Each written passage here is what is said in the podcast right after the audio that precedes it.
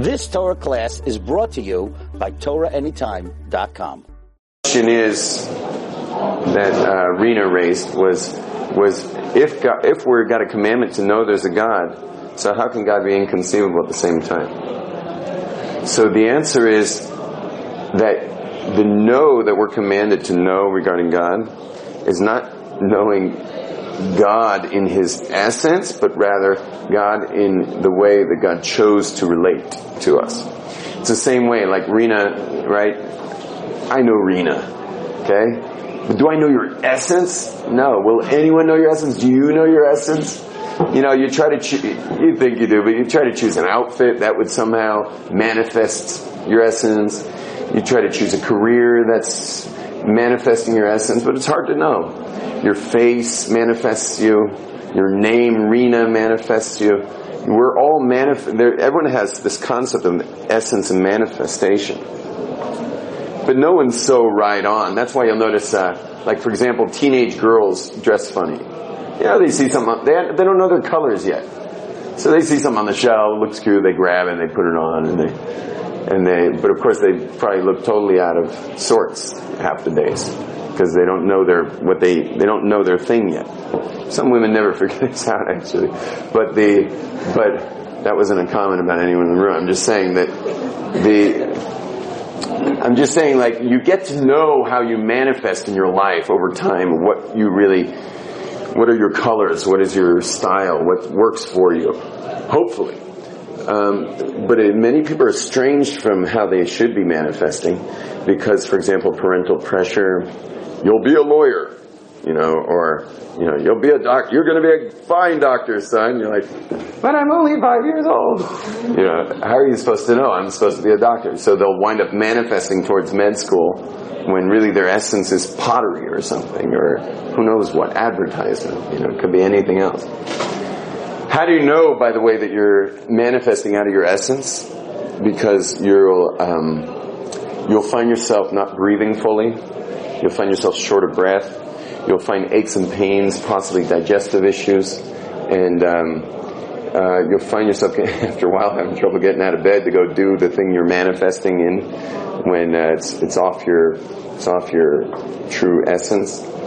Things like that. There's all kinds of symptoms. And no one should worry if they're between the ages of like sixteen and twenty-four, because that's a period of just expressing and experiencing and finding what works and doesn't. But they should definitely use their breath, shortness of breath, and feelings of, uh, you know, it could be headaches or, uh, or, or uh, digestive issues. And they should use those as little markers, because the body's a feedback mechanism for when you're out of your depth. The body's a feedback mechanism for when you're really not in the right place. And by the way, if you happen to be a Jew and you're feeling that around Jewish environments, so that may be one or two things. It may be one, you're, this isn't the right Jewish environment for you, or two, you're you're um, the part of you that's not used to Judaism is saying, okay, it's just it's telling you to get out, because it is scared to death of what might happen. And I'll tell you, I had major allergic reactions to Judaism when I arrived in Jerusalem. Major. I was all broken out, and I was, my stomach was in knots, and I was I, because it it it meant so much to who I am going to be. Everything I was learning meant so much to who I'll become, and I don't know what that is. It's all unknown. And my body just fully short-circuited. Now, I could have listened to my body and just gone back to whatever hippie gathering was going on. You know, I could have done that.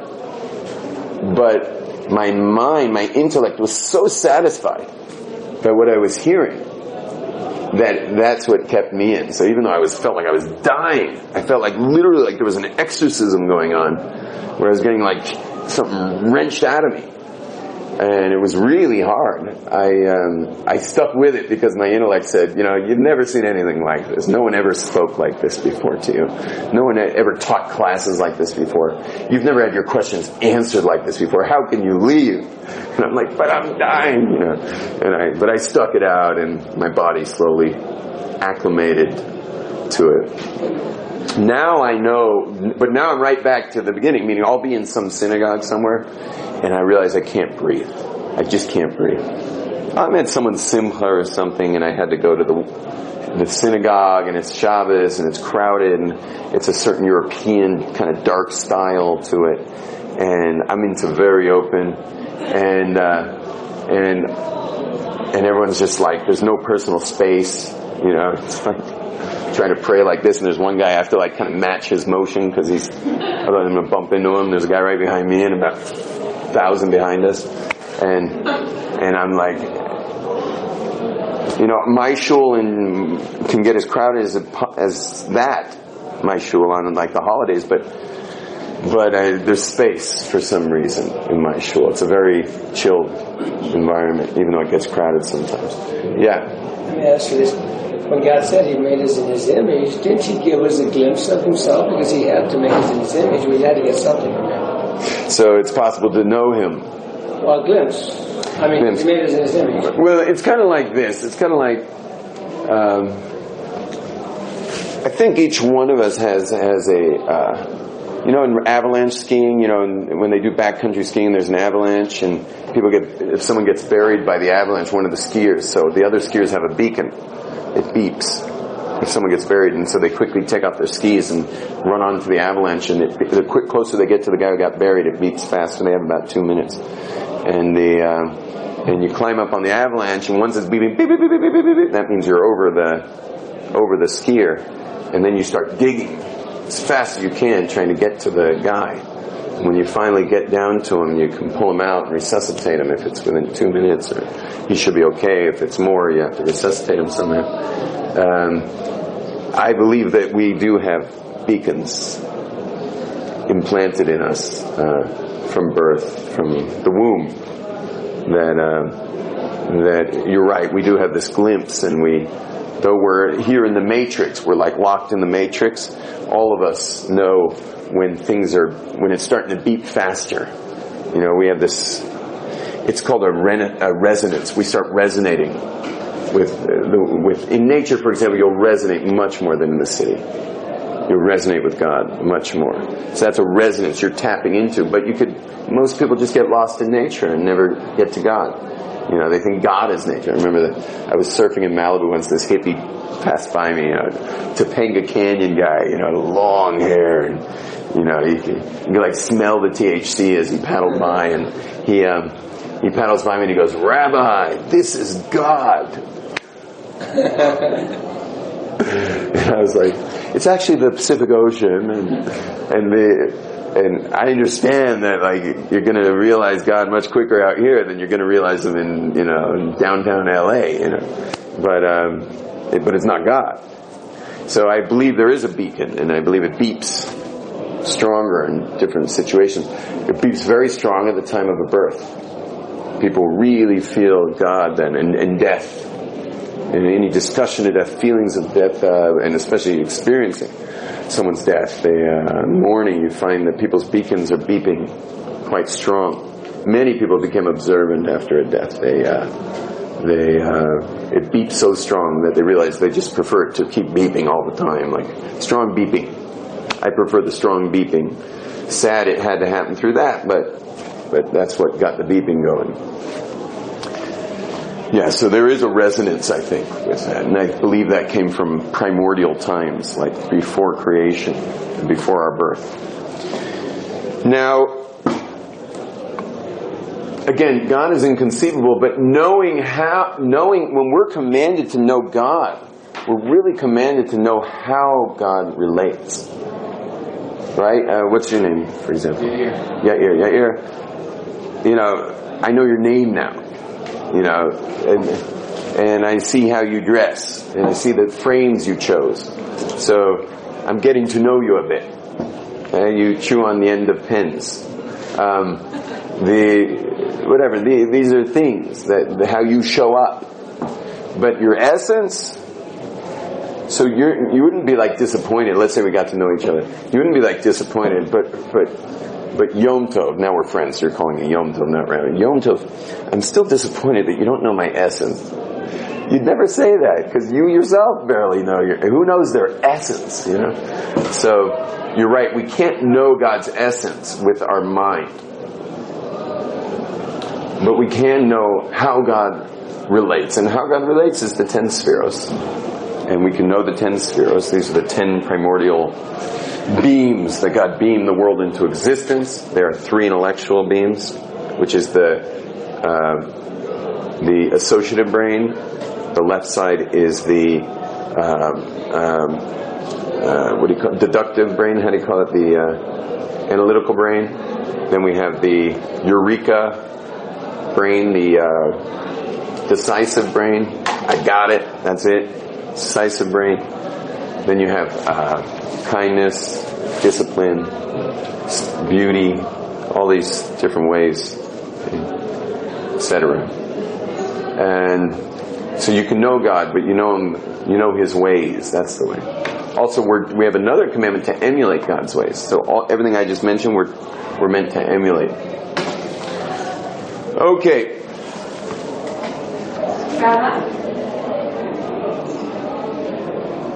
Can I ask a question? You can ask it. I'm not necessarily going to answer this one, though. Okay. Go ahead. So isn't the first thing that comes to mind when when you're faced with a ten spherot, like, why just ten? Doesn't isn't Hashem like infinite and should be able to express himself in millions of ways? Not like it feels like really limiting, just ten. There's nothing limiting about the ten spheros. I mean, if one, if I tell you one of those spheros is more expansive than all of reality from the beginning of time. So the other nine are like only adding. You understand that? And it all depends. You're right. If it's just ten, but those ten are limiting. But Chesed, for Chesed, for example, is unbridled, infinite flow. That would include all of them. They're all in there. Okay. Okay. They're all. It's all a holographic. If you know anything in physics, every one of the ten includes all of the other nine. So, and if you check out the fourth one, let's say all ten. All nine are in every ten, in every one. So if you check out, let's say, in these ten, I check out this one. If you open that one up, guess what's in there? Yeah, all ten. And if I ch- okay, so that's the next subset of ten. And I check out this one. Guess what's in there? All ten, forever and ever. That's why the world's actually three D. The reason you're standing in it, you're you're experiencing this classroom in a three D mode, just like a hologram's three D. You don't need a screen for a hologram. It actually shows up three D. So this is the reason why creation's three D. It's because of the holographic uh, nature of the ten spheros, of these ten ways. This is all deep Kabbalah we're doing now. This is not our class, okay? So let's go back. So we... So God is inconceivable. There's no concept of God. The only thing we do know, though, we do know something about God. You ready for this? The one thing we know about God is that God is an intelligence. Okay, we got that step. So we just went from nothing, absolute nothingness, which is God, the essence of God, to intelligence. Now, how do we know God's an intelligence? By the way, we're not going to say much more about God, because we, it's really nothing. The only thing we kind of know is that God's an intelligence. How do we know God's an intelligence? Sam? He knows everything. He knows everything? Okay, but that's already pre- supposing he knows everything. I'd imagine he does know everything, but how do we know God's an intelligence? How do we know there's an intelligence there? How complicated we are in the universe. Okay, very good. So, because of the design of creation. When you see design, you think designer. Okay, if you found my watch. Hey, where's my watch? Oh man, I forgot my watch. You found my cell phone in the Sahara Desert, yeah? You find my cell phone in the Sahara Desert, and you say, like, um, you know, you wouldn't say, oh wow, look what happened over billions of years of sand rubbing up against each other, you know, uh, cell phone. It's, you'd never say that, because it's got so much design. So things with design have designers, and the creation, not to mention giving us the ability to design. Like, we ourselves have such incredible design ability, which we ourselves are also designed. So the, that's one. Um, there's other reasons why we know God's a designer. Um, why God, there's an intelligence there. And by the way, you should know that physics, quantum physics, discusses that whatever precedes this world, there is an intelligence to it. They know that. And also there's the whole discussion of uh, chaos and order. That order doesn't come from chaos, unless there's a creator. But in nature, there's something called entropy. Things become more chaotic rather than more orderly. Is that clear? Things don't become more orderly. Things become more chaotic. If I just send ink out, like if I just pour a bucket of ink out on a piece of paper, it doesn't become more orderly. It's it just becomes more chaotic. Okay? But if it suddenly coalesced into a Shakespearean play. I mean, I know you, kind God, though. Does Einstein say I need to know if this world is something of a kind God or a mean God? Isn't there something to that? That we know he's a kind God because of you get there's food, there's this. Do we not know that? That God is kind? Yeah. Those are ways already. We're just, that's already manifestation. There's essence and manifestation. And absolutely kind is there. Kind is a manifestation. And by the way, so is, that's kind, so is mean. Yeah. God's got a serious jealous side to him. You know? You guys notice God gets a little jealous? What happens when a spouse ignores their spouse? What, is, what happens to the spouse? So they get angry, they get jealous. You know? So God created God created the world and created the people in it to relate to God, and people choose not to. So God can get a little jealous. You know, you're praying to the sun when I created the sun. What am I, chopped liver? You know, when I go to a restaurant, I often thank the wait, the chef. Usually I, I go into the chef and thank the chef. Unless it's a hotel and the chef's in some basement somewhere. But if I'm in a regular restaurant, I go to the staff and I thank them. The people behind the scenes. In honor of God. Because God's, you know, he's created a lot of waiters, you know. But we always are tipping waiters. What about the chef? You know. The one who actually made it, made it all. So that's a monotheist. A monotheist thinks the chef. Now, I just got to do a scat now because we're running out of time. Here's the thing. Okay, a couple of things. Number one is that you have to understand that, that, there's some, that we are hardcore monotheists, as opposed to the rest of the world's religions are what I call softcore monotheists. Okay, we are hardcore monotheists. Softcore monotheists believe that there is one God, like we learned in school. You know, when you were young, they teach you there was one God in school, and when they talked about monotheism, yeah, one God, right? Boring. Okay, total sleeper. That does not change me at all. It adds nothing to my life. If anything, we lost the battle. You know, the Greeks had like thousands of God. We have one. We lose. You know, it's a thousand to one. We lost the game. It's not, Judaism is hardcore monotheism. And hardcore monotheism is not the belief in one God. Rather, it is the belief that God is one. And there is no other. He is absolute oneness, and there's nothing besides that oneness. Nothing. Not me, not you, not nothing. Not the creation. All the galaxies are as if nothing before God.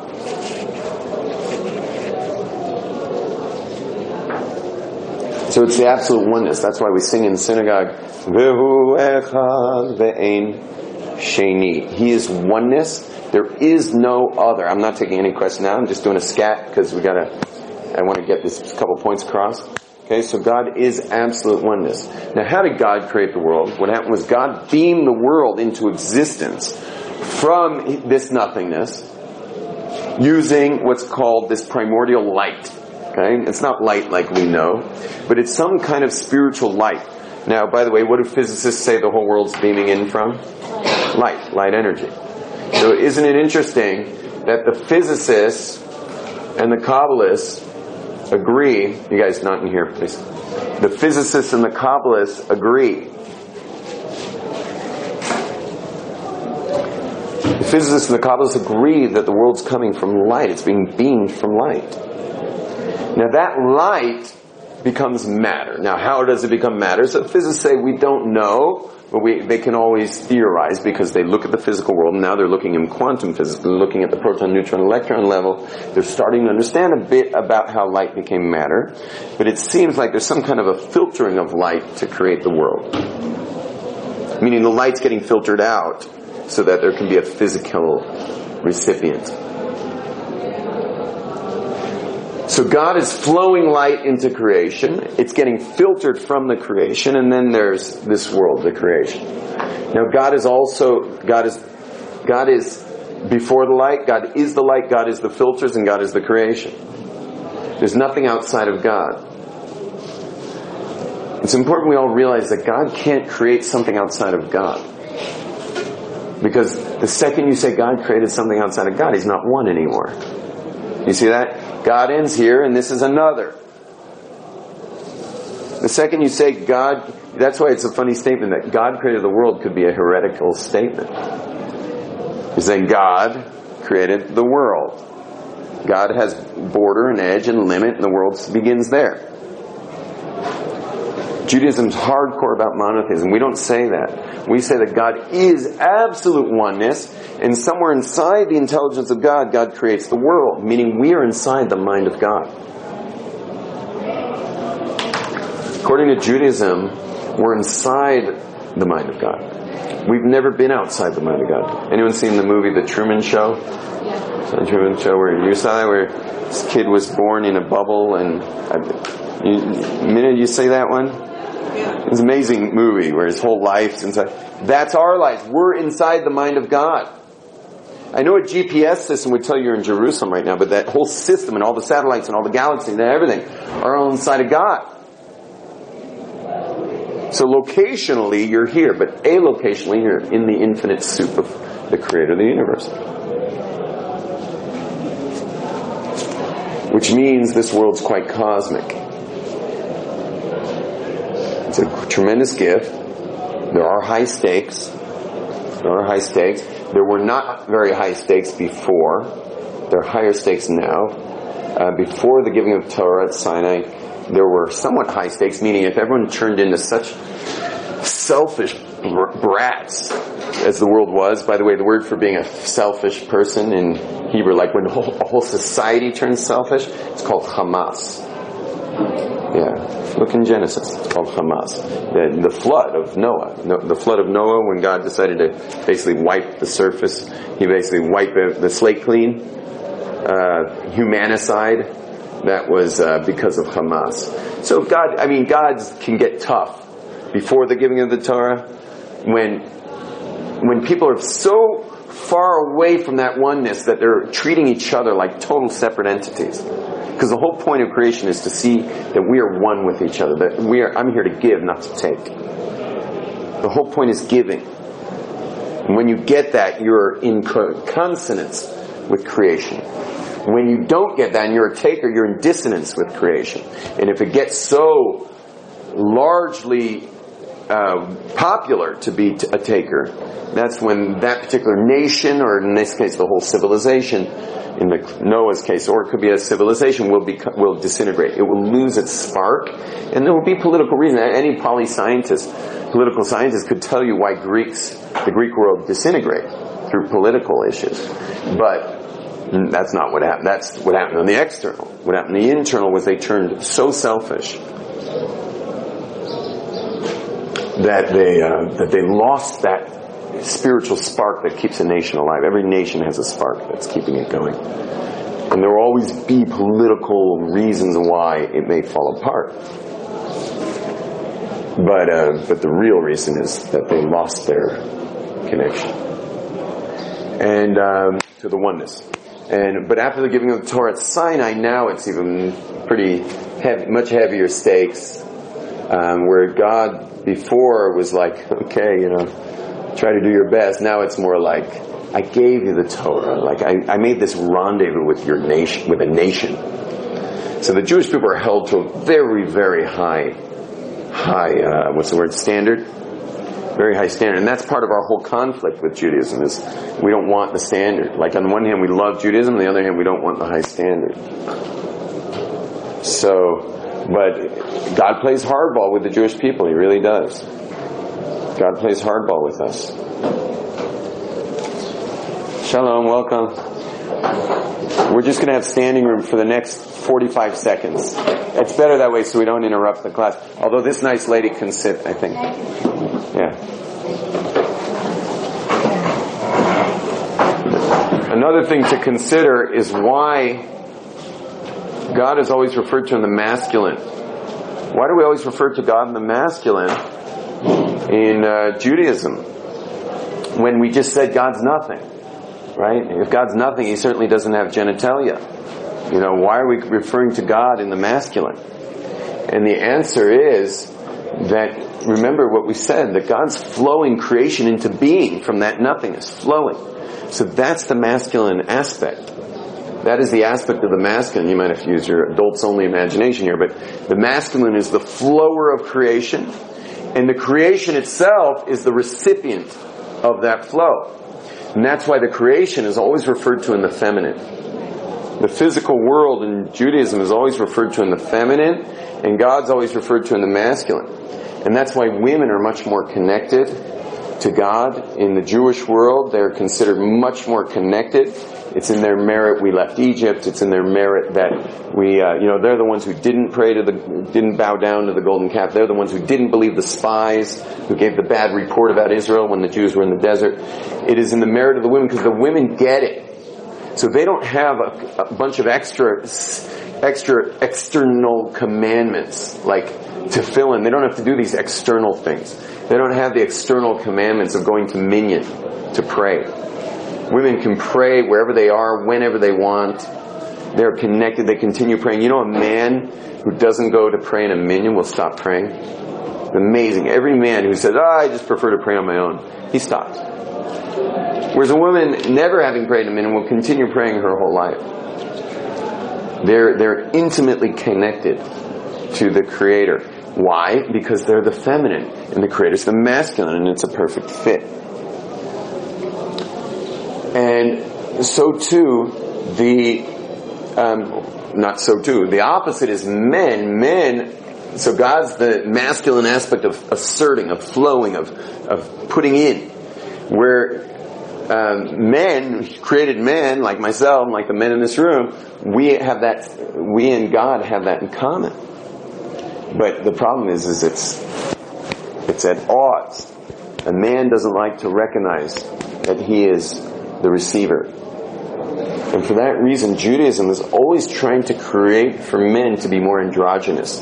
Judaism is always trying to create the feminine side to help uh, bolster and cr- create and then bolster the feminine side of a man. In fact, when a, you want to hear something very interesting, that when a man is born effeminate, who would, in two seconds, he'd be considered gay in America, and he himself would become gay probably eventually, at least in today's uh, in today's society. If he's born into a Hasidic family, you know, in like Meisharim, which happens all the time, it's a genetic thing to be born so effeminate, with so much femininity. The you know, he becomes like the he's the prayer leader for sure. He's going to lead the prayers. He's going to be he'll probably become the Rebbe of the community. He'll certainly become like a, you know, a high up. He like, if someone's born effeminate, he's like streamlined to leadership because he'll teach us how to relate to God. Yeah, it's an amazing thing. And never even a thought like homosexuality. I mean, there is, there's, you know, there may be some perverts in the world, but but in meaning in the observant world. But besides that, the norm, the normative is heterosexuality. There's no, I mean, we're totally natural with our bodies, and completely, there's no homophobia even. The, the men, uh, I spend every morning naked with my entire neighborhood, and I can't, I'm coming, these payers are from the mikveh here. I was in the mikveh with all the men in the neighborhood, and on Fridays all the boys are in there, and we come with our sons. Everyone, there's no such thing as homophobia. You have to have homosexuals to have homophobia around. We didn't, there's no, there's not even homophobia in our communities. And it's really nice, actually. It's a breath of fresh air to actually have men be natural about themselves and, and not be full of all these anxieties and stuff. It's amazing. It's funny to watch a Westerner come into, our, you know, like some guy coaxes, or me coaxing him, some Westerner to come to the mikveh for, on Friday or something. He's just like, you just watch him short circuit. Talk about not breathing. You know, he's not breathing. So, anyway, but that's why God's referred to in the masculine, because we, the creation, are the feminine. And our job is to be in the receiving of, of God's infinite flow. Now, I just want to end with this. Every one of us has a concept of God. Every one of us. But didn't we just get through saying there's no such thing as having a concept of God? You can't conceive of God, so how can we have a concept of God? The answer is, we can't help it. We just can't help it. I myself, I'm teaching the class, I have a concept of God. And you know what? I'm absolutely wrong. But I'm also absolutely right, because God is everything. So he's also that concept, but he's infinitely more. He's so infinitely more than my concept of God that I'm already wrong about saying that that's who God is. But it's precious to me. And yours is precious to you, and yours is precious to you. We can never judge someone's concept of God, because ours isn't any righter. You can have one more evolved as you learn and study, and the more Torah you know, and the more Kabbalah and all this stuff, the more your concept of God broadens. And I'm sure I've broadened yours during this hour. But you're still wrong. We can't help but concede. Meaning, you're not wrong, and I'm not wrong, but we're not right either. Because God's infinitely beyond anything you thought of. Because whatever you thought of is finite. But not only that, you can't judge not only someone's concept of God, but you can't judge their behavior either. God is the judge of our behavior, not one of one on each other. Why? Because, get this, everyone's behavior is according to their concept of God. If you have a very strong concept of God, your behavior reflects that. If you have very loose behavior, it's because you have a very vague concept of God. You still have a concept of God, but it's vague. And so you do whatever you want, whenever you want to do it, and you, you're like, because God doesn't affect you, because your concept of God is very far out. From, I don't mean far out, meaning off. I mean, it's just very distant from anything that's intimate. Someone who has an intimate concept of God, like God is all that there is, like a mono, hardcore monotheist, means God's here. And I want to be careful with what I say and careful the way I act. I want to tread lightly on this creation, because it's all of God. So we can't really judge anything. God's the judge. Our job is just to live in this cosmic soup, and to love and to give and to be that giver, to be that person who's benevolent, just like God. And then we're playing God's game, and then God starts working for us in a way. And and really helping us live in the miraculous. Okay, everyone, shalom. You've just experienced another Torah class brought to you by Torah Any Time dot com.